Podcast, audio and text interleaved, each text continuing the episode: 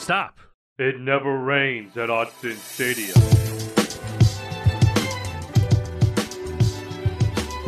Hey, happy Wednesday, everybody, and welcome to It Never Rains, a special Rose Bowl post-game edition. The Oregon Ducks just beat the Wisconsin Badgers 28-27 in the Rose Bowl.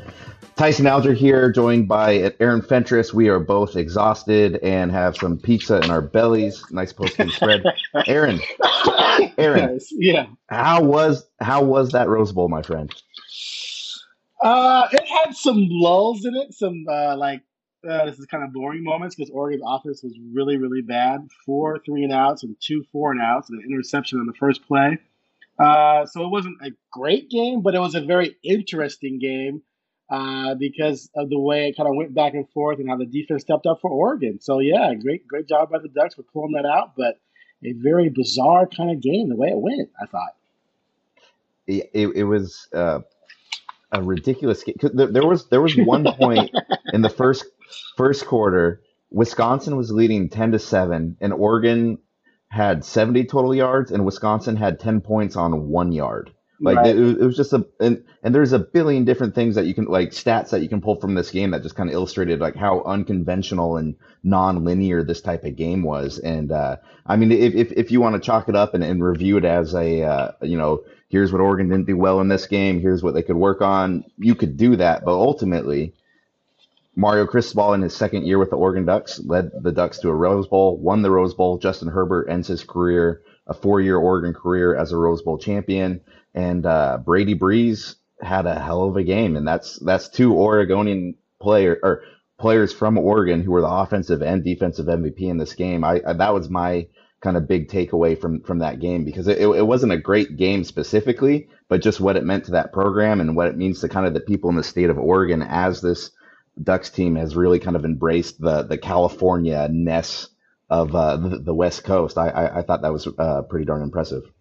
Yeah, I can just safely say that hasn't happened in ever, if at least 30, 40 years, where A, they won a bowl game, and B, the two MVPs were both from the state of Oregon. I would safely say that's probably hasn't happened since maybe before you and I or our parents were even born. And even then, I can't imagine it happened. But yeah, that's a pretty special thing. And we all know that Oregon doesn't necessarily produce a ton of guys every year that Oregon would even be after. So to have two guys be that huge in a game like that is extremely unusual. But wow, Brady Breeze, the second half of the season, has really come along. And to see, you and I were talking, how many great performances has Herbert had? Probably his three best performances came during his freshman year, statistically. And the fact that, like, at one point in the game, I tweeted, Justin can't go out like this, I didn't want him to see his in his career with 140 yards passing and losing in the Rose Bowl.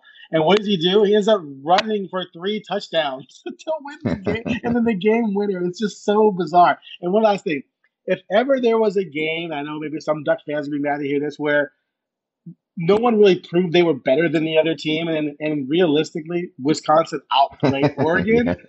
But it just was a game where someone won it, and a bunch of stuff happened. And that's just life sometimes. And props to Oregon for making it happen, and props to that defense for making the plays to bail out the offense. You know what's kind of funny about, like, the whole Herbert and running thing is, I feel like they shied away from it most of this year just because they banned it. He has so much of a. It was almost a, you don't want to run Justin Herbert because it might ruin his NFL career. But I actually feel like in this game, like, his running might have actually added an extra, like, wrinkle to his NFL draft stock, as we kind of look at an NFL that is so prevalent with, like, the Josh Allen or Lamar Jackson types. Not that Herbert's in that mold at all, but right. I did see some chatter.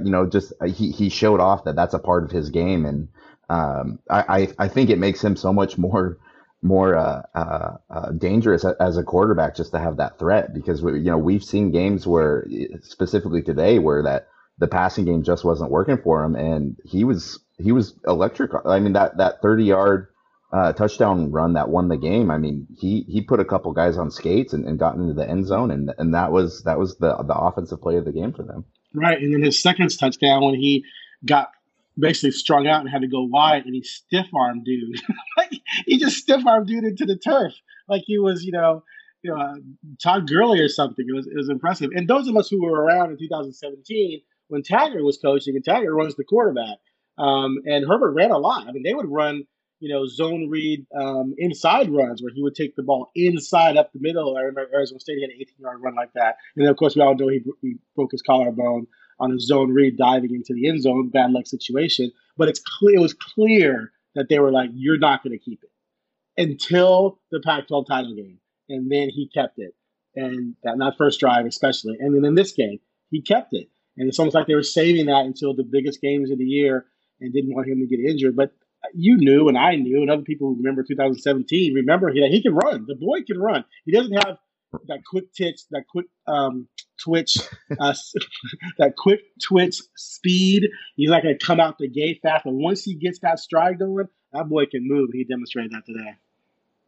And you're writing about this as we speak, but what an effort from the defense. You know, you saw them kind of – it looked like they were starting to get tired out there late in the second half, but that's just because Wisconsin had the ball the entire game. But, you know, between the play of Breeze, I thought Thomas Graham had a fantastic game. Thibodeau, it might not show up in the stat sheet, but he was – I thought he played well.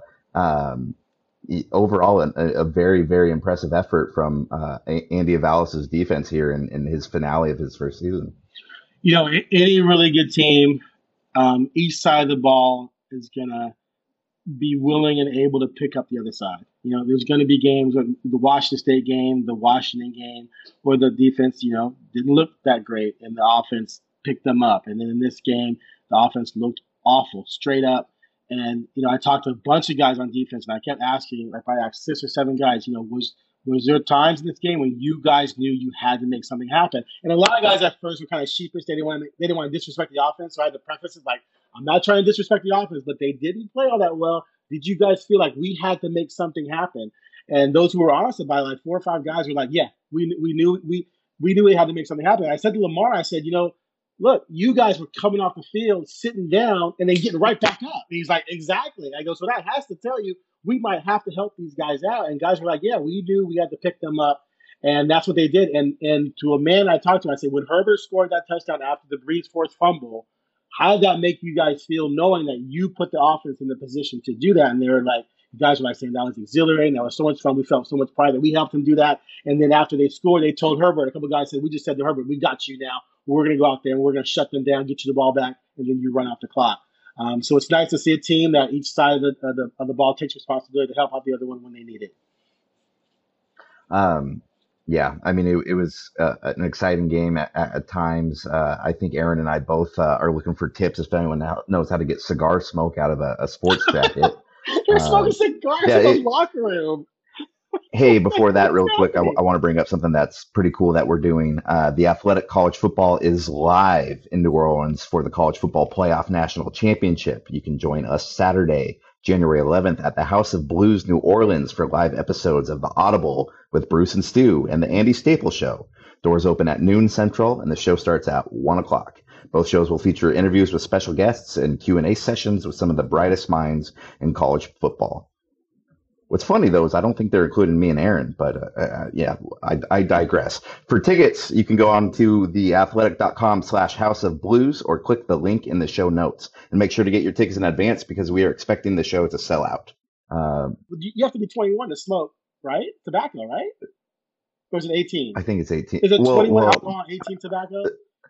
Someone just tweeted at me that the administration just passed something new where it got up to 21. But I mean, it was just a funny scene walking in there, and you're just like, "Oh, is that cigar smoke?" And then just everyone had cigars. And I was talking to Matt Mariota, and he was asking him if he came down into the locker room. After the Ducks won their last game or after the last Rose Bowl. And he's like, no, I was like, I'm guessing that Marcus probably wouldn't be much of a cigar smoker. And he's like, oh no, definitely not. He would have stayed away from that. And to be fair, I don't think I saw Justin Herbert with one either, but it was, well, he's 21 though, but it was, I just looked it up. They just, the state of California just raised the age limit to 21 very recently. It looks like October. They just raised it to 21. So, 3 months ago, it would have been illegal for those kids under 21. Today, it was illegal. And I think we need to get them on probation and arrest some guys. What do you think? Make some citizens arrest for getting smoked in my jacket. I'm about to get that thing dry cleaned. Like I was in a bar or something. Anyway, we digress. You know what? If they all got arrested, I think there would be a bevy of Oregon fans willing to pay their bail. That might be an NCAA violation. Yeah, that might be an NCAA violation. Anyways, it was a funny scene. We are making jest of it. It was funny, and I yeah. Ah, man. We're going to keep this one short here. Just one thing I wanted to note though, like. The Rose Bowl is – I know this wasn't the playoff and whatever and all that, and Wisconsin wasn't actually their conference champion, but the Rose Bowl as a setting is just – it's the most spectacular thing in college football, in my opinion. I mean, it was a gorgeous day out there today. It was sunny when it got to twilight and the mountains turned pink behind. I mean, it was beautiful, and I can't think of a better way to end what has been kind of a – crazy season for Oregon when you look back at it. I mean, it was just 4 months ago we started this thing out in Dallas in Jerry's world, and you know we finished it out at this setting. It's been a lot of fun this year. Yeah, it's definitely been an interesting year. They were confusing at times, you know, and you know like I didn't this today how they looked on offense is how I thought they were going to look against Utah. Not be able to run the football, and then Herbert if he can make plays or not, and he didn't in the passing game. But they blew out Utah. And so I wondered who was going to show up this week. I didn't make a prediction. I actually abstained from a prediction because I'm like, I don't know. I'm not going to pretend to know. I don't know. I want to see who shows up. And Oregon's offense did not show up. And Wisconsin's defense played great. But the defense made plays for the Ducks. And they stepped up and they got it done. And the bottom line is you only need one more point to their team, and they got it. But listen to this, man. They had Verdell had 49 yards rushing. They only had 204 yards total offense.